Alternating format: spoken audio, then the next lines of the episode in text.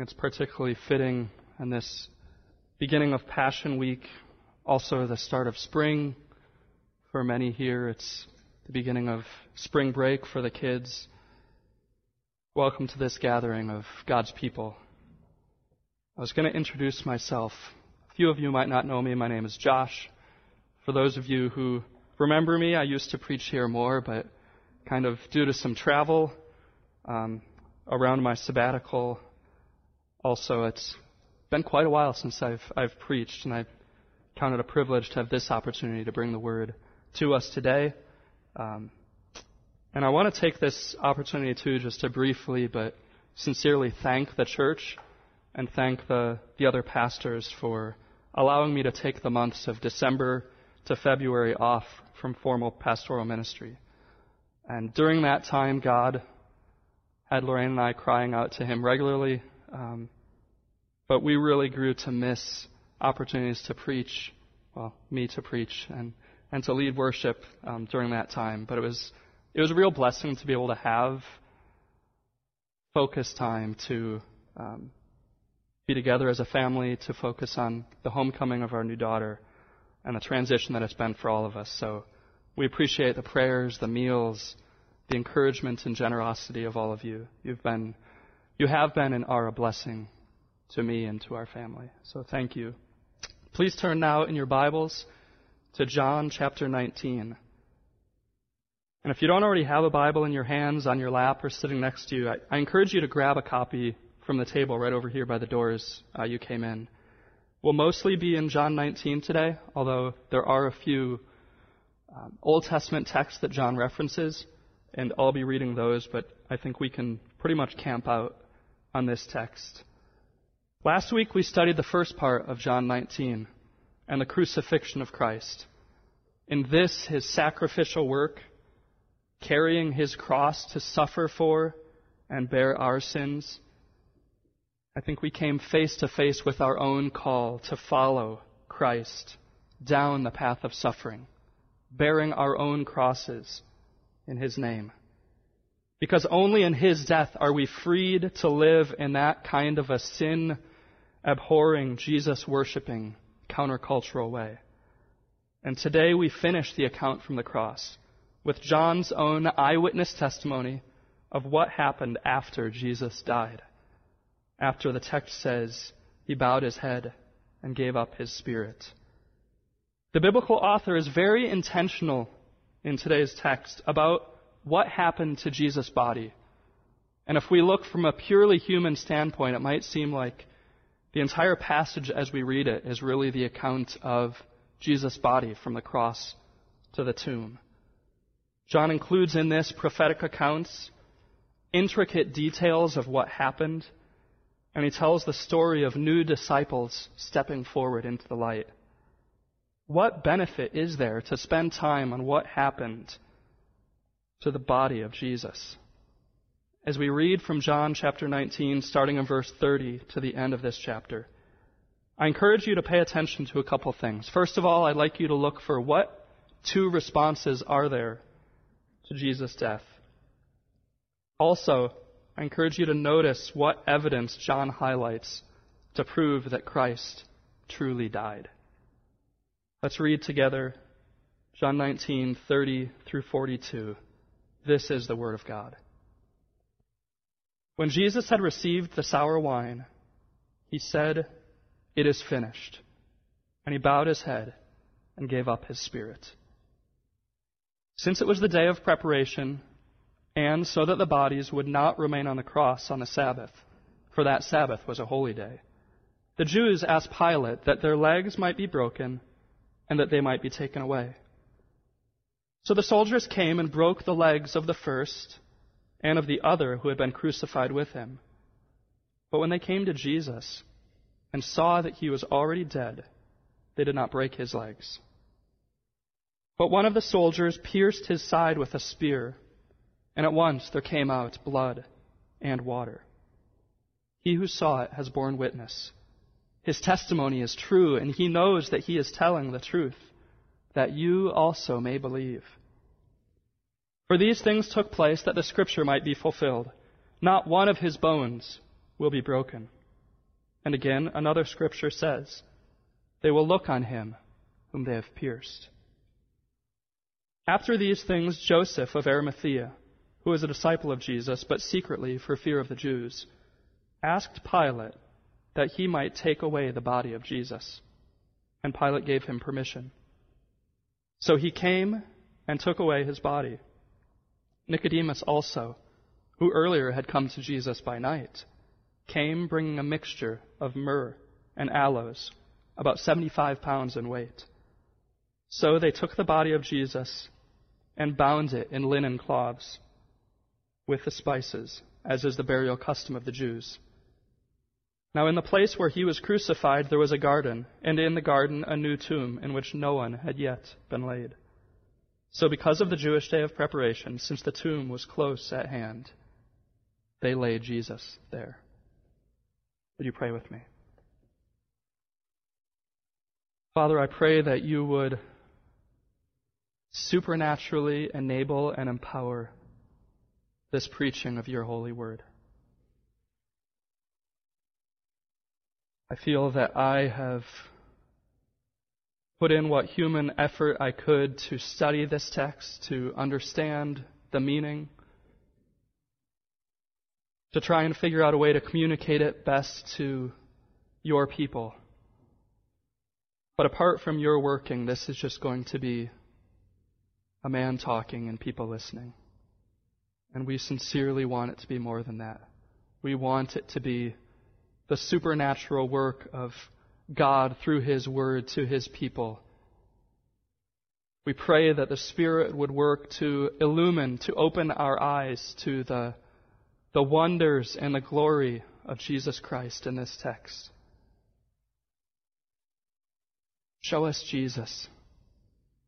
Give us an understanding that changes our lives, what it means that He died and was buried. I pray that we would maybe even understand to a fuller degree that this burial of Christ was not a transitional truth, but it's actually a critical part of the doctrine of the atonement and of how we are justified and how our sins were paid for. I pray that you would give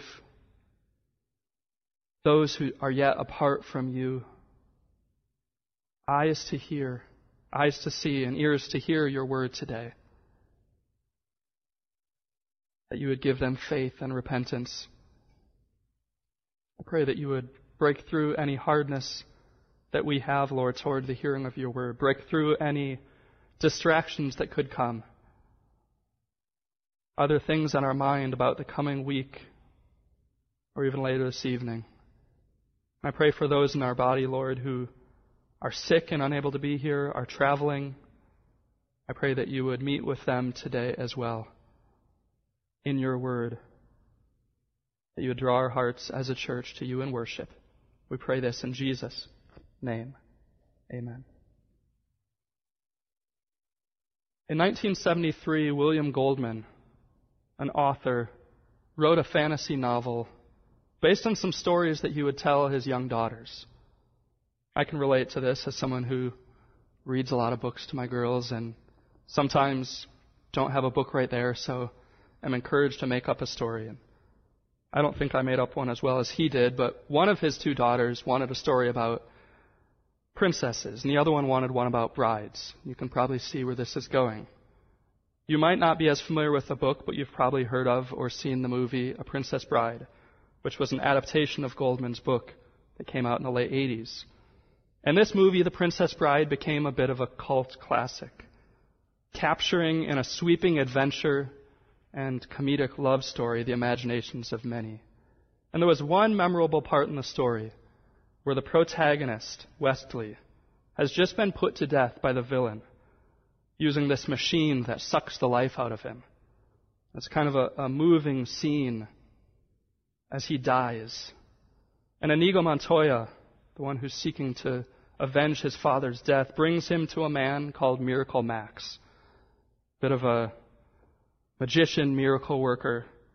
And in this scene, Miracle Max is relieved to see that Westley is only mostly dead, in his words, as opposed to all dead. And he points out there's a big difference between only mostly dead and all dead. And he proceeds to stick a bellows in his mouth and pumps air into his lungs to see what he has left to live for. And then he pushes on his chest, and, and Westley kind of gasps out the words, true love, to which Miracle Max puts together a pill to revive this mostly dead hero. Now, that story is clearly fiction put together as entertainment. But let's start by establishing the fact that this was not the case of Jesus.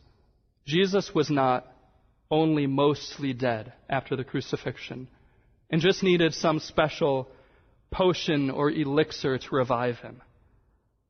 John is not going to let us read his book, his account of the crucifixion, with that kind of a misconception.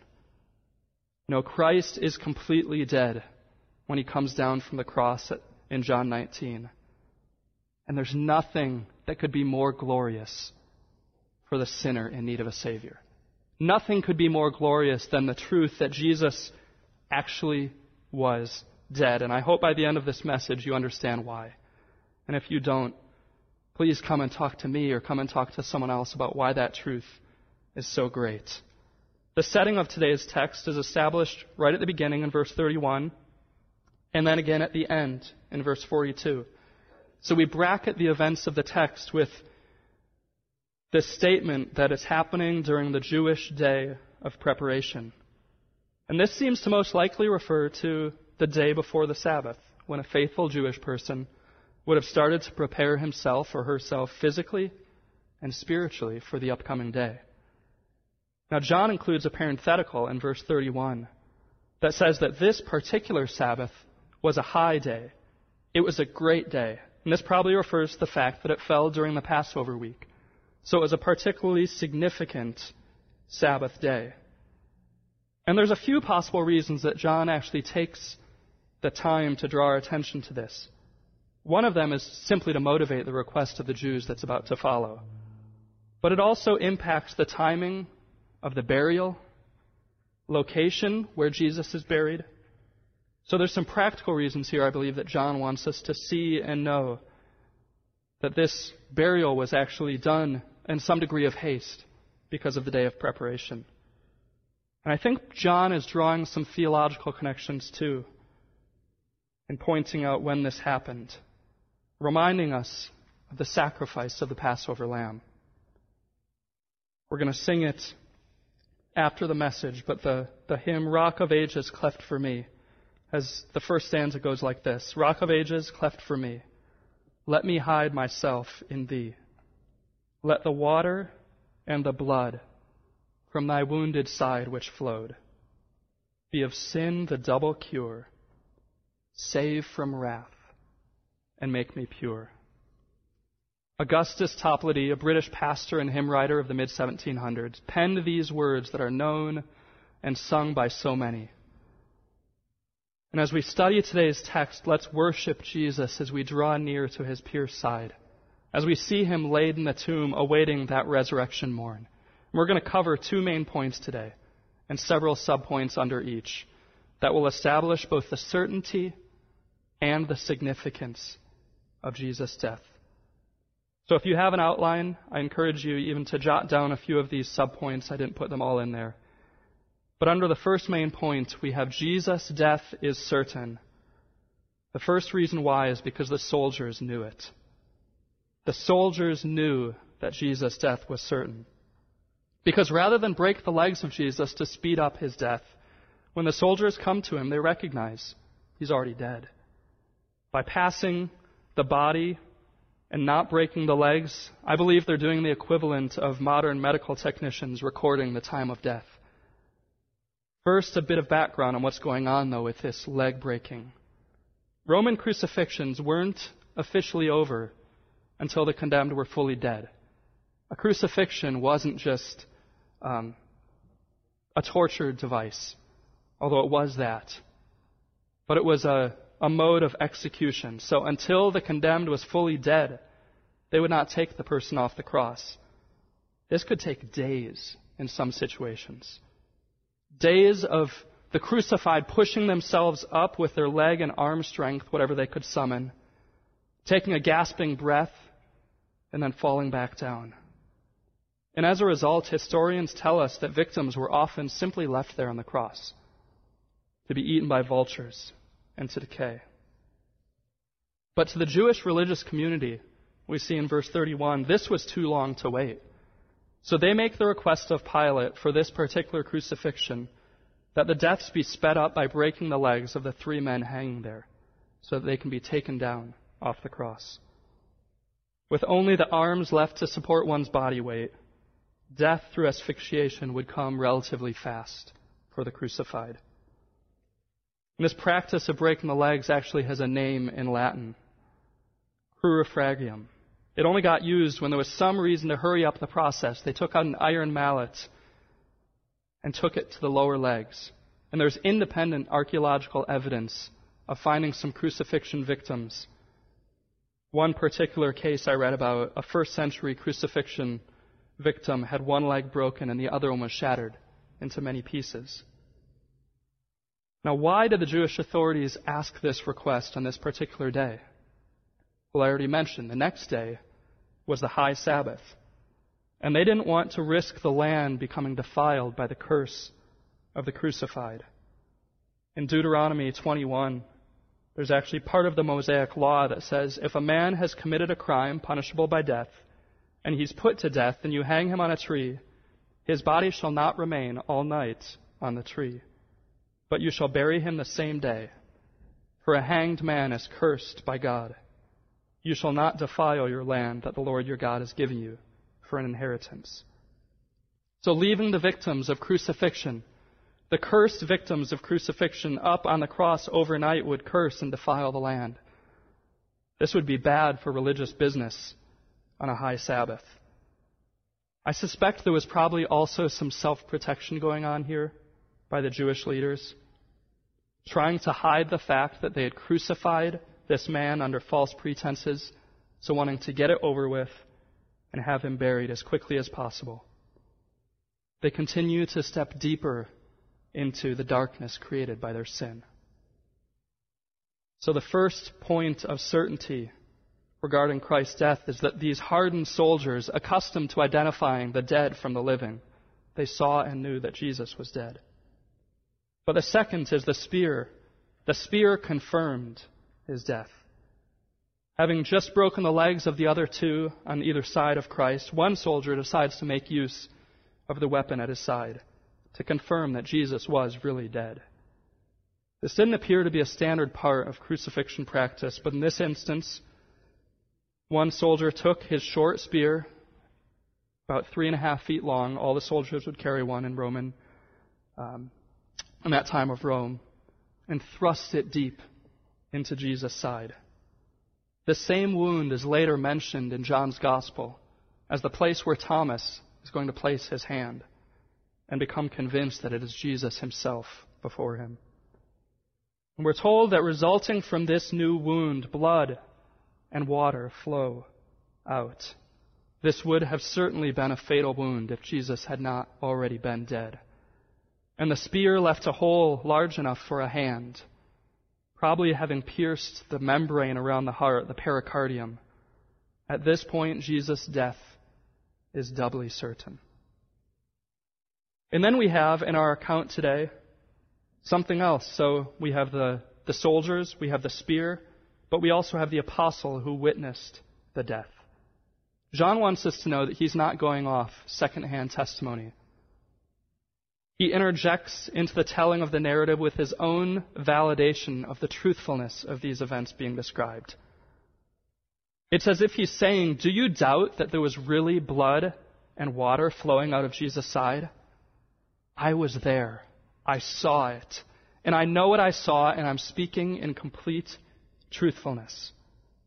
He says his testimony is true and he knows he is telling the truth. And even talking about himself in the third person seems to be some form of narrative attestation. He's attesting to the truth of what's being reported. His goal is but that we, the readers, may believe. He said that. He who saw it has borne witness that you also may believe. He tells us in excruciating detail exactly what he saw of the blood and the water, of the new piercing in the side of his Savior, and how with certainty he knows that Jesus was dead. Next, we see the scriptures themselves predicting the death of Christ. John gives us one more reason for sharing all this detail. He says he did it because the events themselves happened in order to fulfill prophecy from the Old Testament. And then he highlights the two passages that are being fulfilled. In verse 36, for these things took place that the scripture might be fulfilled. Let's look at each of the passages separately. The first one he mentions, not one of his bones will be broken.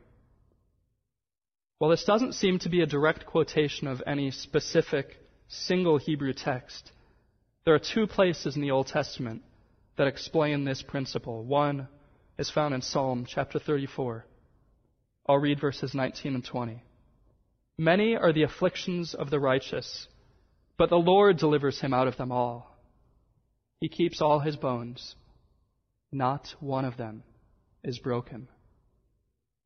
The psalmist is referring to this prototypical righteous man. The one who is delivered in God's sovereignty from having a single bone broken, even when under the affliction of the unrighteous. And while the title of righteous certainly and fully applies to Jesus, I don't think this passage is literally saying that every person pursuing righteousness will escape their bones being broken. But it is pointing out that the righteous is under God's sovereign care and protection, even to the point of keeping his bones from being broken. I think there's, though, another place in the Old Testament that's probably more intended by John. And it comes up both in Exodus and Numbers in the description of the Passover lamb.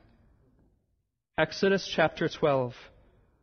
I won't read the entire account of the Passover lamb and, and how God says the lamb is to be prepared and killed, and the blood, how it's to be spread on the doorpost.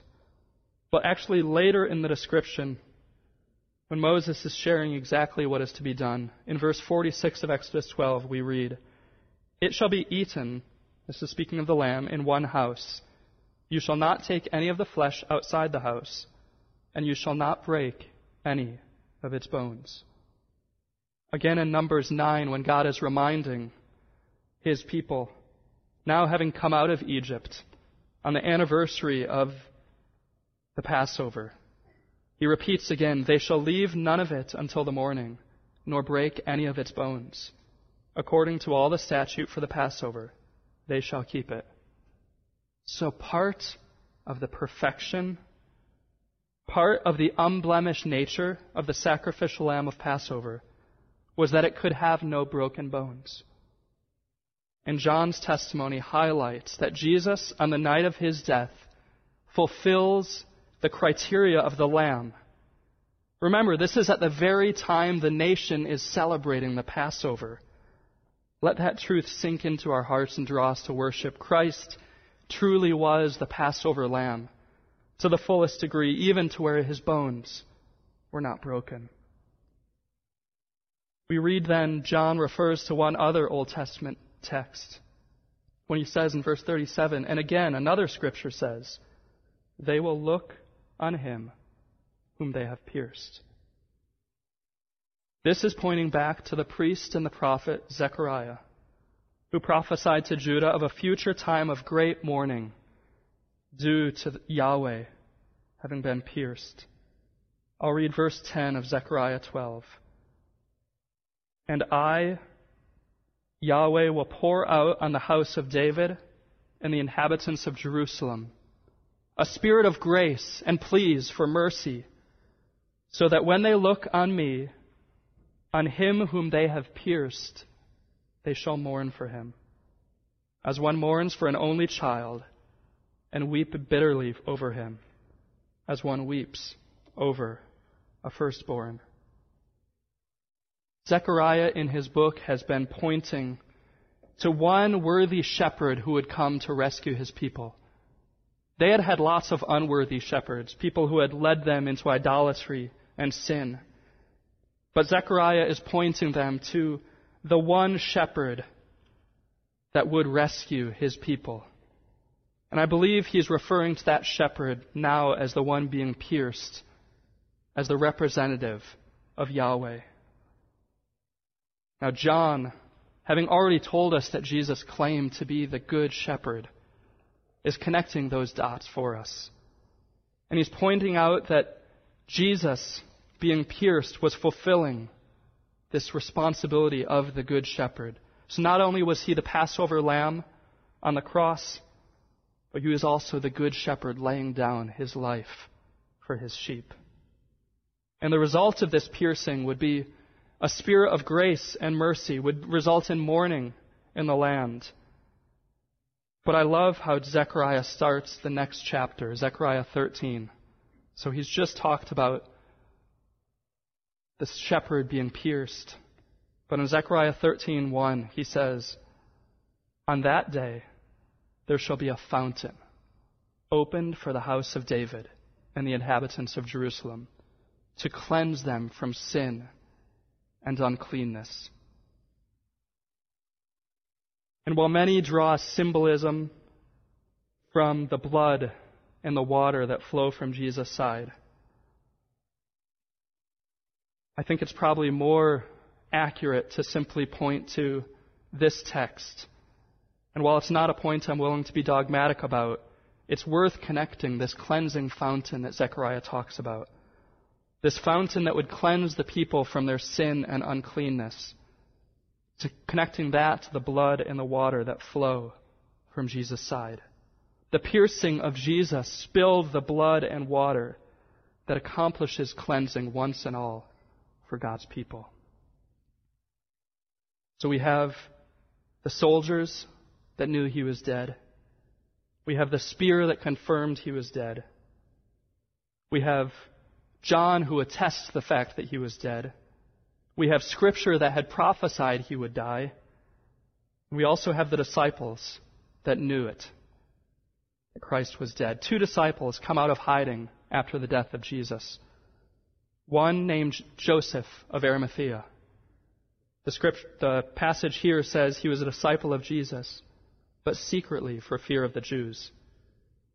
In fact, all the synoptic gospels as well bring up Joseph as stepping forward boldly to claim the body of Christ to be buried. And the other had already been inter- introduced to us as Nicodemus.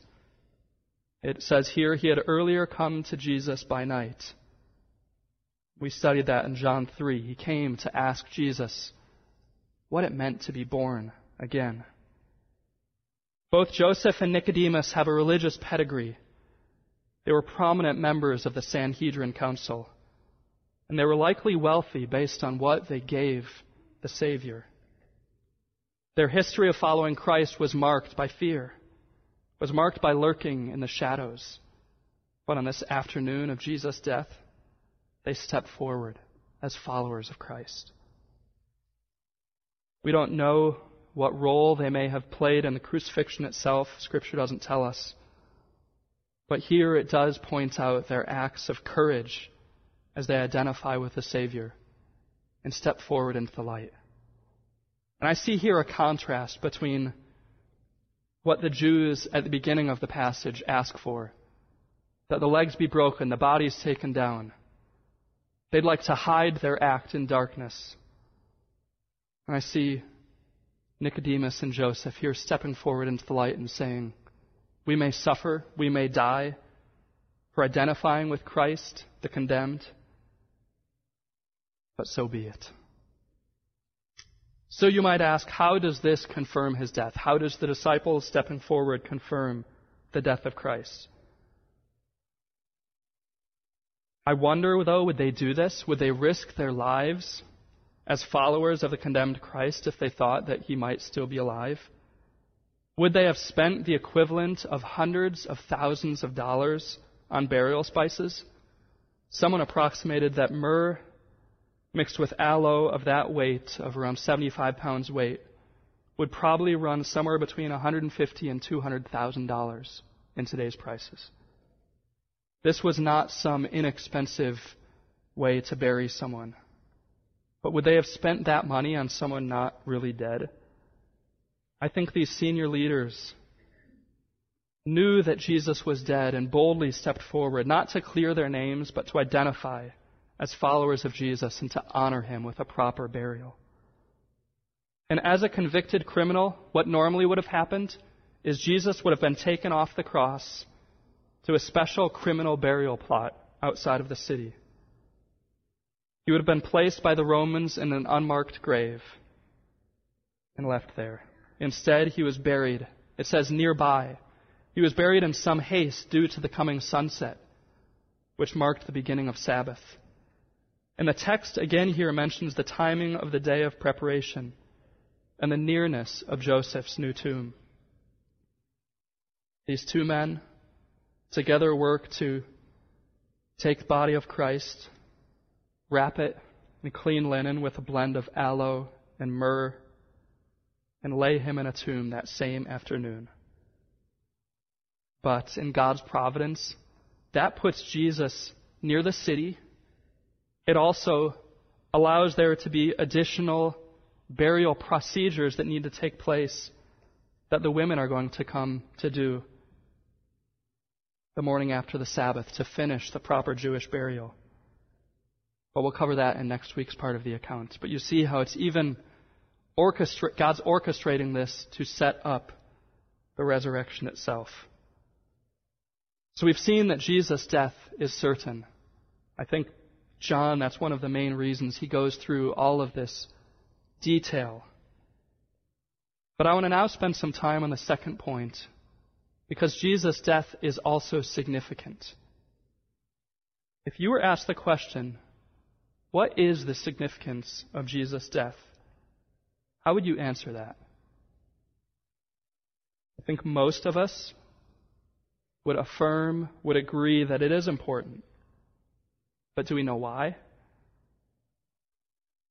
As I've studied and prayed this week about what would be helpful for us to reflect on, what applications may come out of this text, I was reminded of Paul's words in 1 Corinthians about the gospel that he preached. 1 Corinthians 15, starting in verse 1. Paul says, Now I would remind you, brothers, of the gospel I preached to you, which you received, in which you stand, and by which you are being saved if you hold fast to the word I preached to you, unless you believed in vain. For I delivered to you as of first importance what I also received. And notice what he lists as critical for the gospel that Christ died for our sins in accordance with the Scriptures, that he was buried, that he was raised on the third day in accordance with the Scriptures. Paul goes on then to describe who actually saw him after his resurrection. You notice there, the burial of Christ is listed along with his death and his resurrection as a significant gospel event in its own right. It is part of the good news that Paul preached that Christ was buried. Why is that? What makes his death and the certainty of his death significant? Well, the first reason I believe, is that it makes his humanity undeniable. Because God cannot die. So, to any who either would doubt or deny the humanity of Jesus, this passage in John is very difficult to get past, unless you just pretend it doesn't exist. Because John goes out of his way here to emphasize Jesus truly died. Actually, much of John echoes this truth. Remember, even back in the prologue, that in the incarnation of Jesus, the Word became flesh and dwelt among us in John 1, verse 14. And here in today's passage, we've already talked about how extensively he confirms and reconfirms the death of Christ. In, in application to even this point about Christ's humanity, you may not come today doubting that Jesus was actually the God man. who lived, breathed, ate, drank, became hungry, got tired. But at the same time, there might be some struggle to accept the fullness of Jesus' humanity. To believe that according to Hebrews, that he was like us in every respect, but without sin.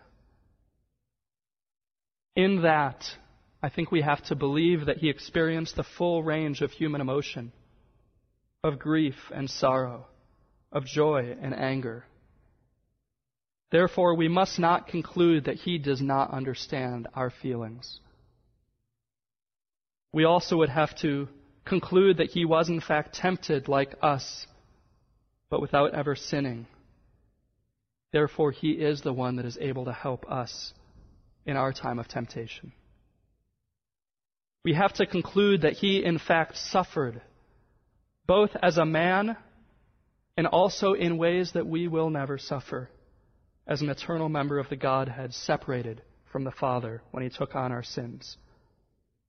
Now, in these practical recognitions of God, become man, Jesus Christ, may we be encouraged that in being fully human, having a human body, having a human mind, a human will, human emotions, that his salvation for us is full as well. In the words of one of the early church fathers, Gregory of Nazianzus, that which he has not assumed, he has not healed. So he became a man in full so that he can save us in full. There's not any part of our humanity that he did not experience outside of our sin. Hallelujah. What a Savior. May that encourage us, even as we pray to God, as we pray to the Godhead. May remember that Christ endured much of what we endure. He struggled. He had emotions. He had needs, human needs. May that help us to be authentic about our own struggles with Him. Second significant point I think we can make about Jesus' death is the fact that He died makes His atonement actual. There are two aspects of Jesus' atonement that this text brings out. The unbroken legs and the pierced side both attest to the atonement of Christ. When we looked earlier at the prophecies that were fulfilled, they drew our attention to the Passover lamb. This lamb needed to be unblemished, having no bones broken. And the piercing of Christ's side highlights the blood that he spilled in the place of sinners. Now, if Jesus had not died, atonement would not have been accomplished for even one sin. The sinless Son of God would have gone on living his perfect life and he would still, and we would still, bear the penalty for our sins. The cross of Jesus only accomplishes atonement if the sacrificial Son bears the wrath all the way to his death. And the second chapter of Hebrews that was read early in the service is particularly helpful here. Hebrews 2, verse 9. Jesus, crowned with glory and honor because of the suffering of death, so that by the grace of God he might taste death for everyone. It was in actually tasting death on our behalf that his glorious atoning work was accomplished. Have you ever wondered whether God, instead of the gospel plan being carried out the way it was, have you ever wondered whether God could have simply issued something like a presidential pardon and let both us and Jesus off the hook to pay for man's sin? Have you ever wondered if that, you know, why couldn't God have just issued a, an edict and pardoned sin? And unfortunately, though, this line of thinking presupposes that God's wrath against sin is something that he wills, so that he can also will himself not to be angry about sin. But this really isn't how anger works.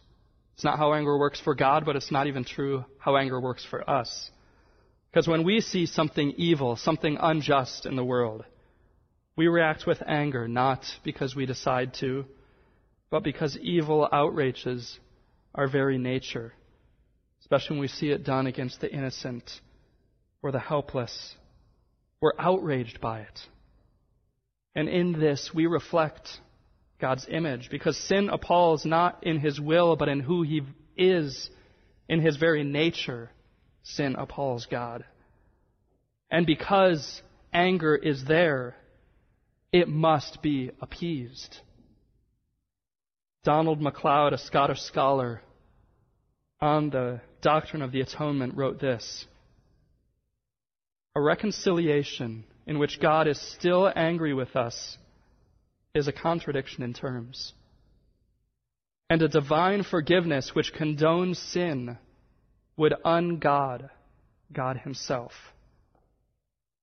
This is why Christ, as the head of His body, the church, had to die not only to satisfy the wrath of God, but to satisfy God Himself that it is His right to forgive sin. By His obedience, Christ expiated our sins, and by expiating sin, He propitiated God. This great doctrine of justification, that we are made righteous, rests firmly on the atonement. So we are justified through blood, through Jesus' blood. And the atonement rests on the incarnation, that he had to become man in order to die. And die in our place he did. From Isaiah 53, he was pierced for our transgressions. So the atonement is actualized in Jesus dying. Third point of significance of his death is that it makes his resurrection possible. Without the certain death and burial of Jesus, there could be no resurrection. Now, maybe this seems a little bit too Captain Obvious to mention, but I believe it's worth our attention. That Without death, there can be no resurrection from the dead. Because if Jesus had somehow stayed alive through the crucifixion, as some who argue that he only swooned when he was on the cross might claim, if then in turn he was buried alive, then the entire resurrection becomes an elaborate fraud. If he had been, as in the Princess Bride, only mostly dead, it would not qualify his resurrection as a genuine and a decisive victory over death. The actual historical death and burial of Jesus, with eyewitnesses to corroborate the facts, becomes a necessary preface to being raised from the dead. Brother and sister, raised Jesus was. If you join us next week, we'll be studying together chapter 20 and John's detailed account of the post resurrection meetings with Jesus. Now, a saving knowledge of Jesus crucified and risen is not the result of right reasoning about some historical facts. We don't become saved by weighing the evidence and saying, yes, it seems like it most likely happened that way. Now, this may be part of the path to salvation, but ultimately, spiritual illumination needs to take place. To take these facts for what they truly are a revelation of the truth and glory of God in the face of Jesus Christ, to use the words of Paul in 2 Corinthians. And this brings us to the final subpoint of the, the significance of Jesus' death for us today is that it makes our own deaths glorious. The death of Christ makes our deaths glorious.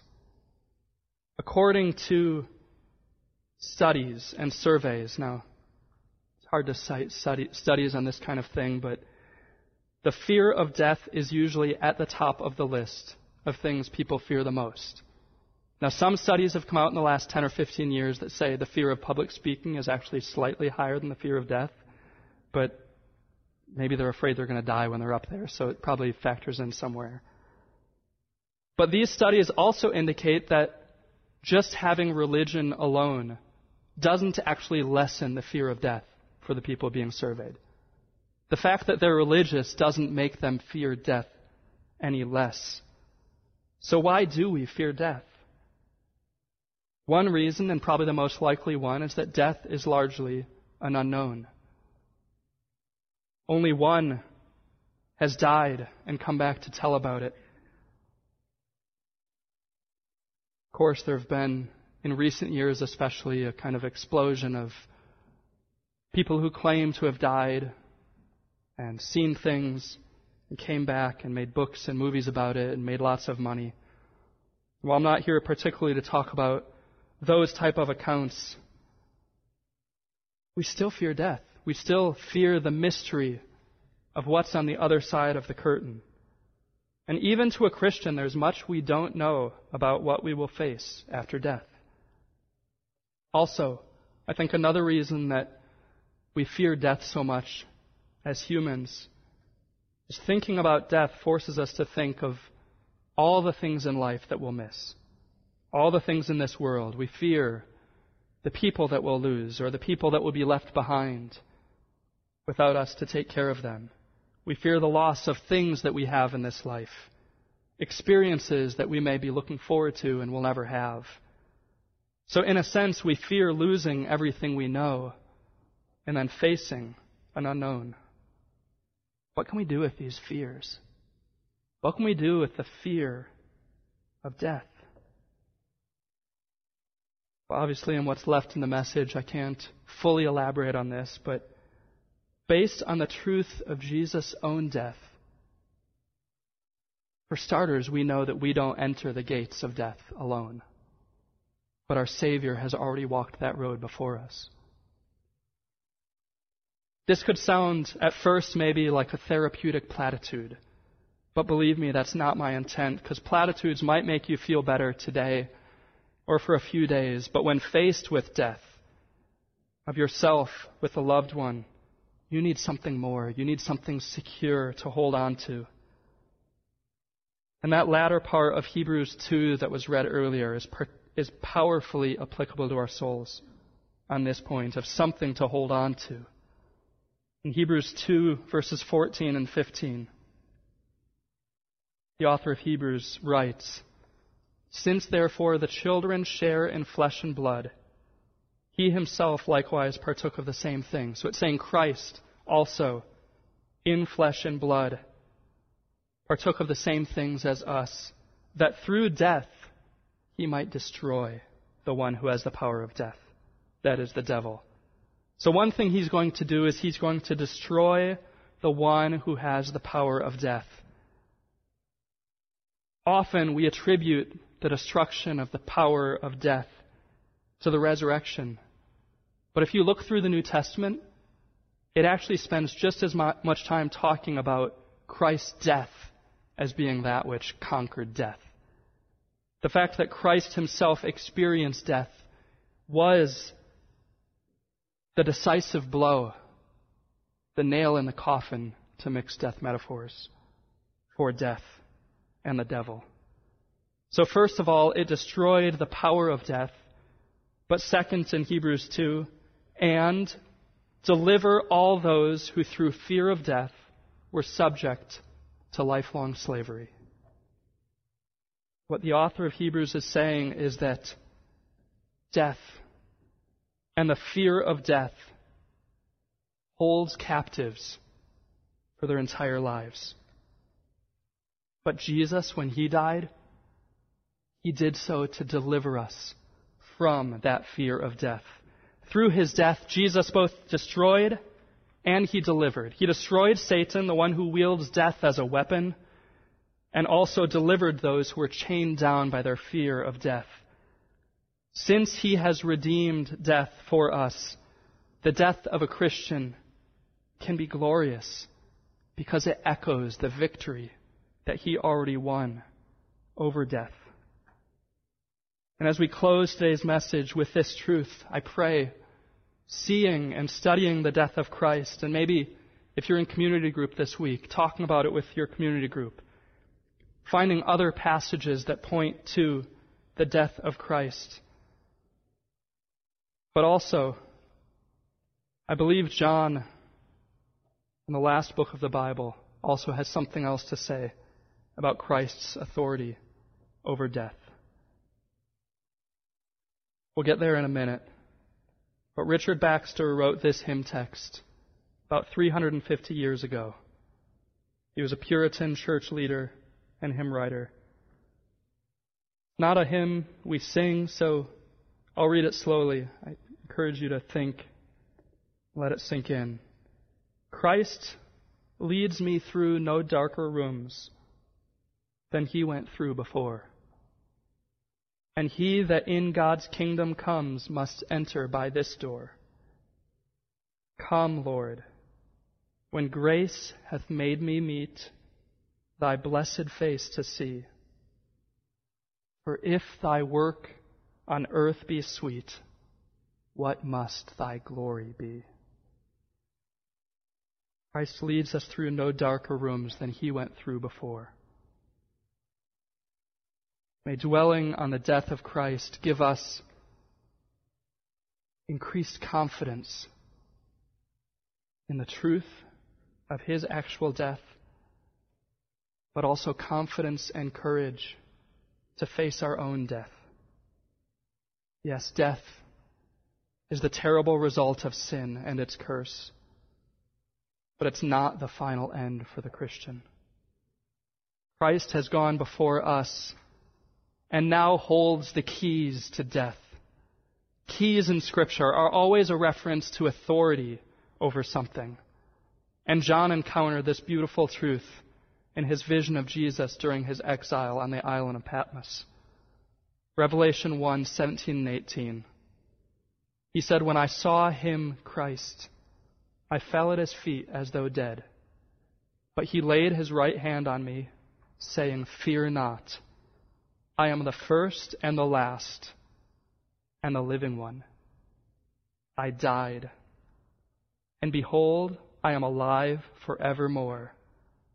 And I have the keys of death and Hades. In Jesus' death, brothers and sisters, we too can face death. May this be the meditation of our hearts this Passion Week, that we find assurance in Christ's death. Father,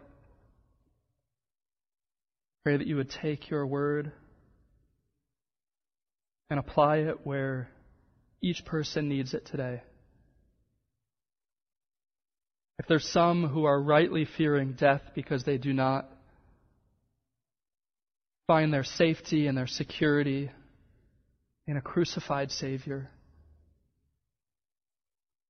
Pray that they would fall on your mercy today. I pray that they would find a trusted brother or sister to talk with and pray with.